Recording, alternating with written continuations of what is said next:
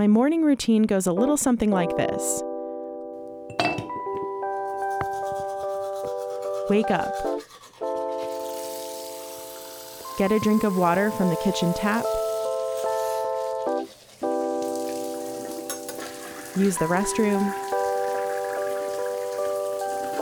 Wash my hands in the bathroom sink. Take another sip of water with my daily vitamins.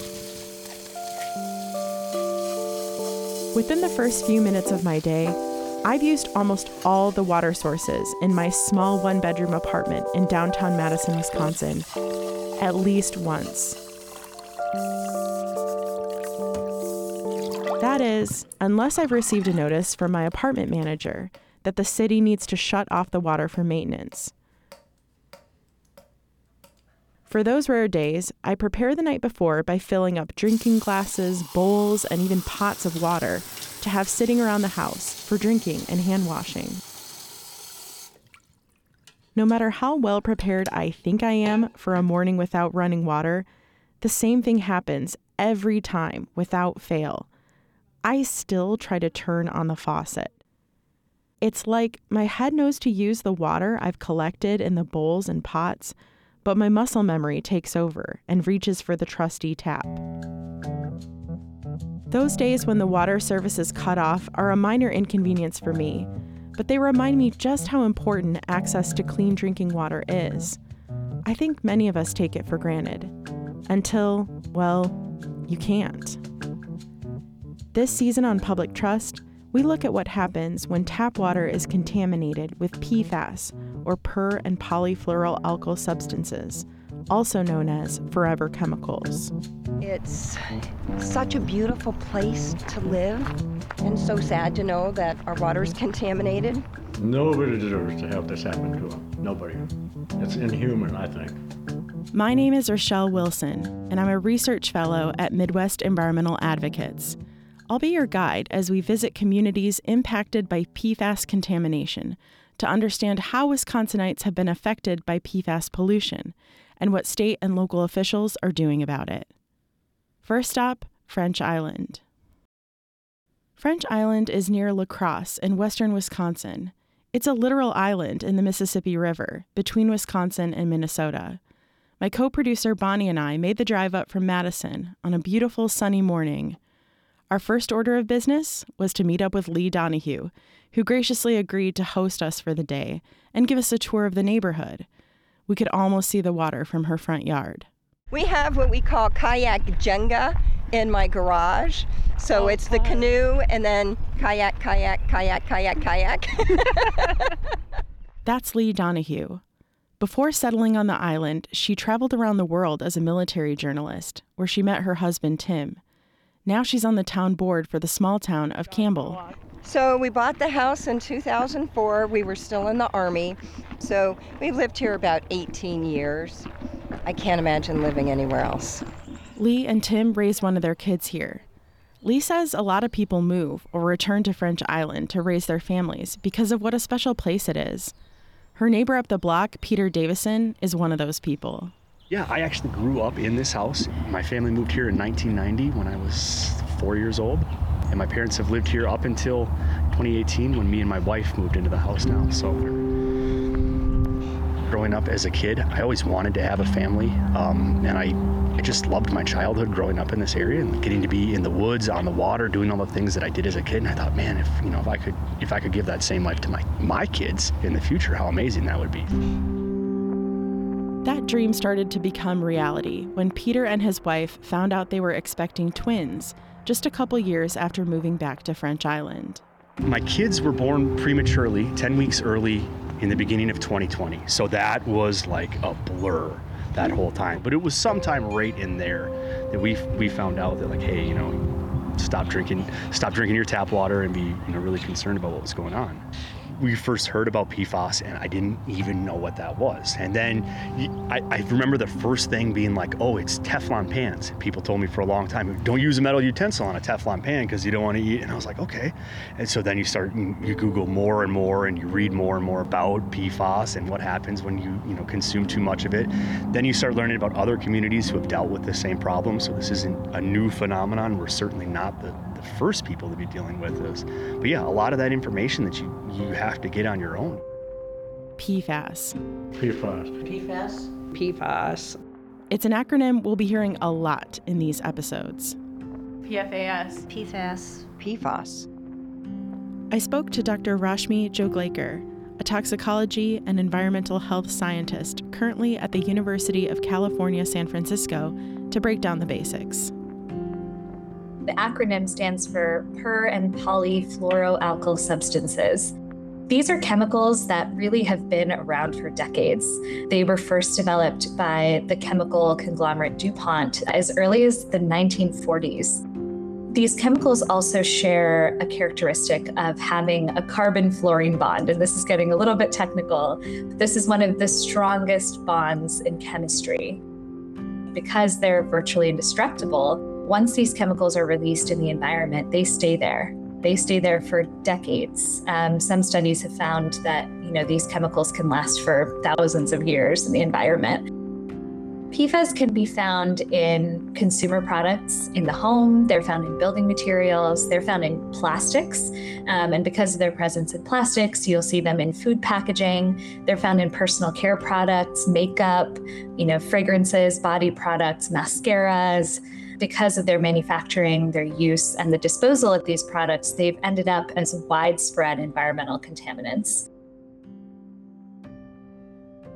The groundwater contamination that French Island is dealing with isn't from household products. It's from firefighting foam that was used at the La Crosse Regional Airport, which is located on French Island. Industrial foams like this are made from PFAS chemicals. The airport is roughly like a big finger stuck into the island. Back in 1970, there was a plane crash that was right off of airport property, and we know for a fact that AFFF firefighting foam was used at that crash. Then in 2001, there was another crash of a small plane, and all of that that has either happened on the tarmac or just slightly off the tarmac has leached down through the soil into the groundwater table of that upper aquifer. And that's why all of us are under a Department of Health advisory not to drink our water, not to use our water for anything other than flushing the toilet and taking a shower. Unfortunately, PFAS are not harmless chemicals. There's a growing body of research showing that PFAS are a danger to human health. Here's Rashmi Joglekar again. What we know from the science so far is that these chemicals are highly toxic. Many of them are linked to immunotoxicity, so harm to the immune system. Several of these chemicals have been found to suppress the antibody response following vaccination in children. We've also seen through epidemiological studies that exposure to PFAS is correlated with an increased rate of fatty liver disease in children, which is now affecting up to one in 10 kids. These chemicals are also linked to certain cancers, kidney cancer, testicular cancer. They're also linked to thyroid disruption and then developmental harm. You see low birth weight and other harms to the developing fetus if exposure happens during pregnancy. So, really, a long, exhaustive, really serious list of health effects. Given all the known health risks of PFAS, you can imagine Peter Davison's concern for his family when they found out there was PFAS in their well water it's hard. And we put our kids in the bathtub and we still use the well water for that, but you're always warning them about drinking the water. Hey, don't drink the water in the bath. You can wash your hands out of the sink and we wash our dishes with it, but when we put water in a cup to drink, it has to come out of, you know, the plastic jugs in the water machine. That that's hard. And it's hard knowing that as a parent, you're always trying to look into the things that your kids are eating, that they're drinking, trying to make sure you're making healthy decisions. And then there's things like this where you, you didn't even realize it was on the radar until somebody showed up and told you you should stop drinking your water.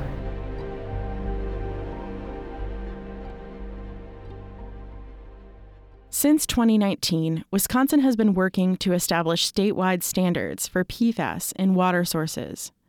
Water policy in Wisconsin can get a little tricky, so we asked Tony Wilkin Gibart, Executive Director of Midwest Environmental Advocates, to break it down for us.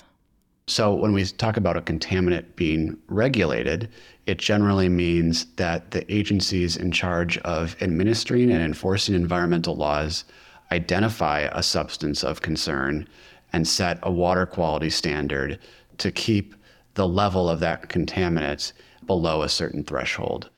We have three main ways that we regulate water quality in Wisconsin.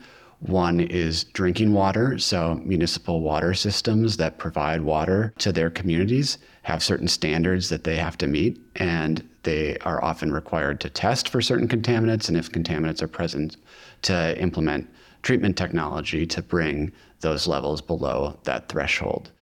We also regulate surface water. And so the government puts limits or conditions on how people can discharge pollutants to surface water.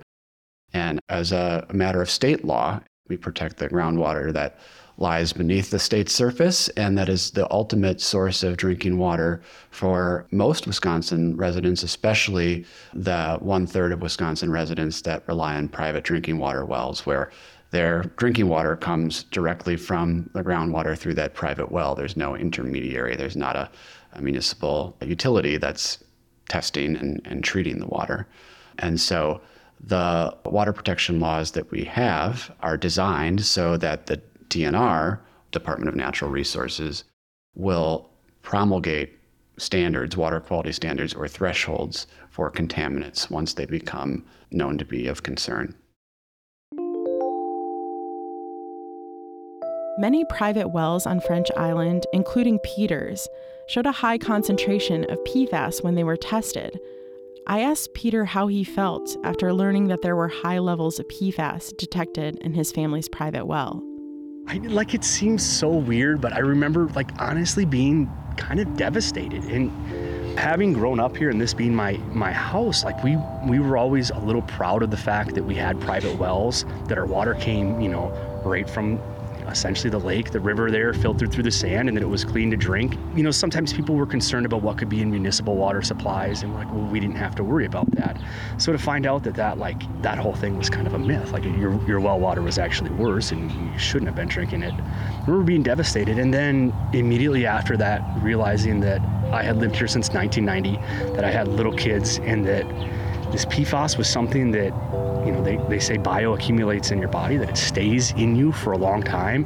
And I had that realization that I, you know, I had drank countless gallons, you know, over three decades living here. So that was kind of like the next wave that hit you was like, hey, you know, did, did I make a big mistake? Is this going to come back to bite me in the future? You know, like, so. When the first well was tested in 2014 and it was discovered that they had PFAS in that well, the city decided to turn it off, and they thought that would solve the problem. So they turned off the one, and then the other one showed signs of it. And so then the city thought they could pump the PFAS out. They got a permit from 2017, 2018 to pump those wells and to see if they could pump all of the PFAS out. They couldn't, right? As far as the town of Campbell, we never knew that these activities were related to PFAS contamination. Most people in 2010, 15, 2020 didn't even know what PFAS was. I was only appointed to the town board in May of 2020. So, roughly five months later, I found out surprise, our top story once again per and polyfluoroalkyl substance contamination on French Island. They designated us uh, with a health advisory in spring of 21. French Island residents had a chance to get some clean drinking water today. This was the scene at the Days Inn parking lot. Up to two 24 packs of water were available for each member of a family. DNR collaborated with Kwik Trip with some local grocery stores and CVS to bring us bottled water. And so they literally had six semi trucks full of cases of that water. And we set up a, a drive through, and we had a bunch of our scouts help us and other volunteers in the community, and people could drive up. And then per person, you know, you said I have four people in my household, and then each person in the household was entitled to, I think it was five cases of water, which they felt would be enough time for them to get the contract with Culligan. And ever since then, French Island residents have been relying on bottles and jugs of water from Culligan to live their lives. Peter's newborns are now three years old, and his family still cannot use any tap water. While the Culligan water is a lifeline for these families, it's difficult to have to put so much thought and effort, day in and day out, into your water supply. I've actually got six jugs of water in the back of the car because after we stopped with the kids and I was coming home, I'm like, hey, we got we got to stop real quick and grab water before we get home because we're on our last jug. So I think for me the the strangest part or the hardest part about it is is getting the water itself. You know, when you're when you're in this little warehouse with pallets and stacks of water and you're loading into your car and you kind of like it, it almost has this dystopian feel to it where you're like this isn't this isn't a scene that most people picture in America having having to go to a warehouse to get bottles of water because you can't drink the water out of your tap at home. Nobody wants to lose their private well. You know, when you've had your own well and your own water, it's really hard to let go of. And I'll tell you, it's, it's especially hard to let go of because our well water tasted amazing.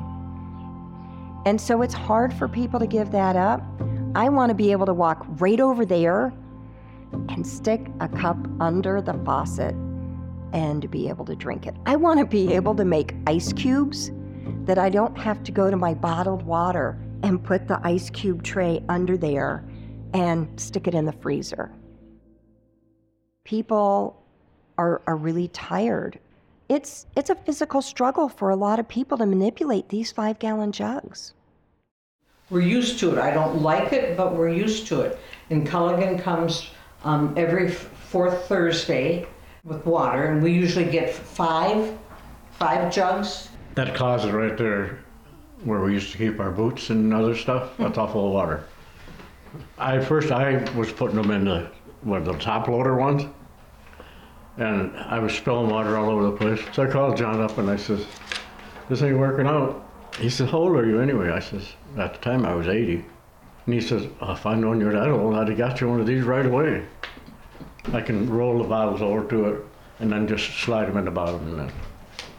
But I still don't like doing that either. That's Jim and Margie. Lee took us to their house, which is about 10 houses down from the airport's south end. My name is Margie Walker. And I'm her husband, Jim Boyson, and same address, same place, just a little more upset than she is. Jim and Margie moved to their house on French Island in 1979, just after they got married. Jim was born about half a mile away, and like many people on the island, he loves being surrounded by lakes and rivers. I've always liked French Island because I'm a fisherman. Well, I'm a retired fisherman now. So. I got five boat landings within five minutes of my house. Now, what could you ask for more than that? Great fishing, great people around, the neighborhood's great. Everybody looks after each other in this area right here with us, mm-hmm. and everybody helps out. Like Peter and his family, Jim and Margie also think of their house on French Island as their forever home. This is our our forever home. When we bought this house, we thought they're going to have to drag us out of this place. You know, I've we put so much into this place. I've painted the outside three times. I've done the whole inside at least three times. I've replumbed the whole house.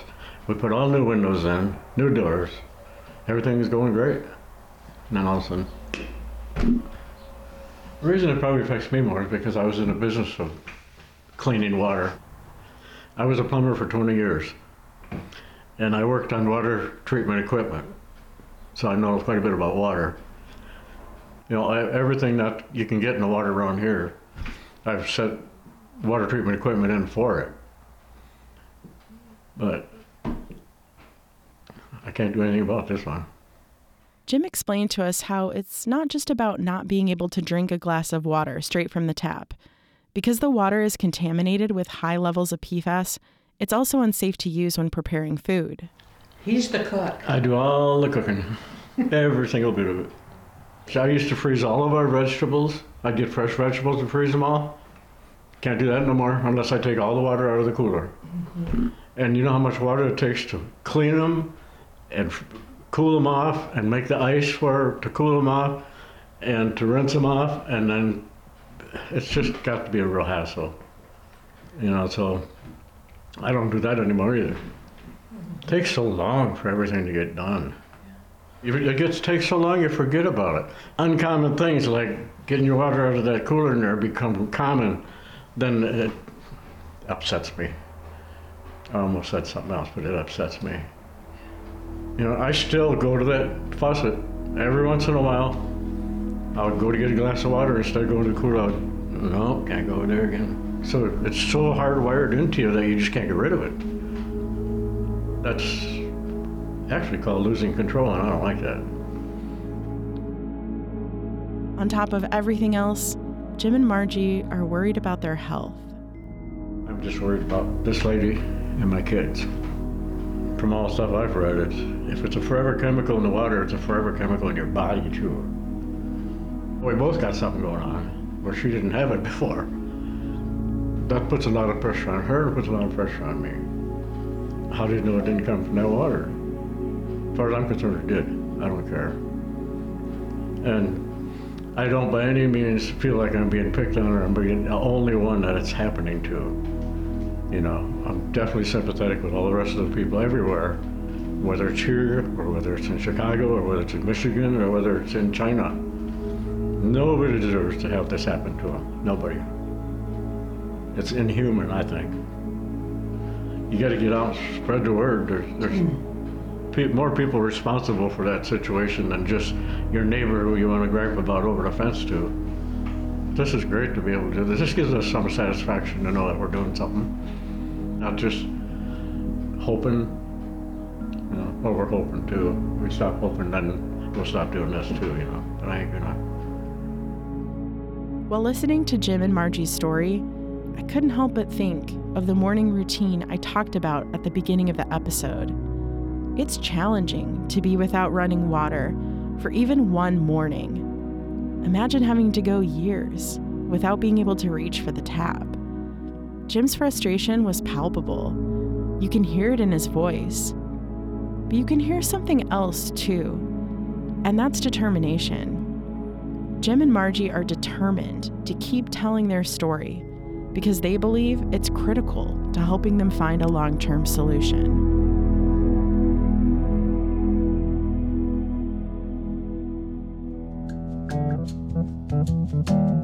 Next time on Public Trust, we return to French Island to learn how PFAS came to the island and what local residents are doing to secure their right to safe drinking water. We owe it. We owe it to every resident to give them a safe source of water. That should be nationwide. It should be Wisconsin wide. And, and that's why we all fight so hard at the state and the federal level to make sure that safe water is a basic human right. Public Trust is a podcast from Midwest Environmental Advocates and Wisconsin Sea Grant. This episode was produced by Bonnie Willison and me, Rochelle Wilson. Script editing by Peg Schaefer. Sound mixing by Bonnie Willison. Original music by Josh Wilson. Visual design by Ryan Stazowitz. Special thanks to Lee Donahue, Peter Davison, and Jim Boyson and Margie Walker for sharing their stories. Public Trust is recorded in the studios of WORT FM Madison. You can learn more about PFAS at MidwestAdvocates.org and seagrant.wisc.edu.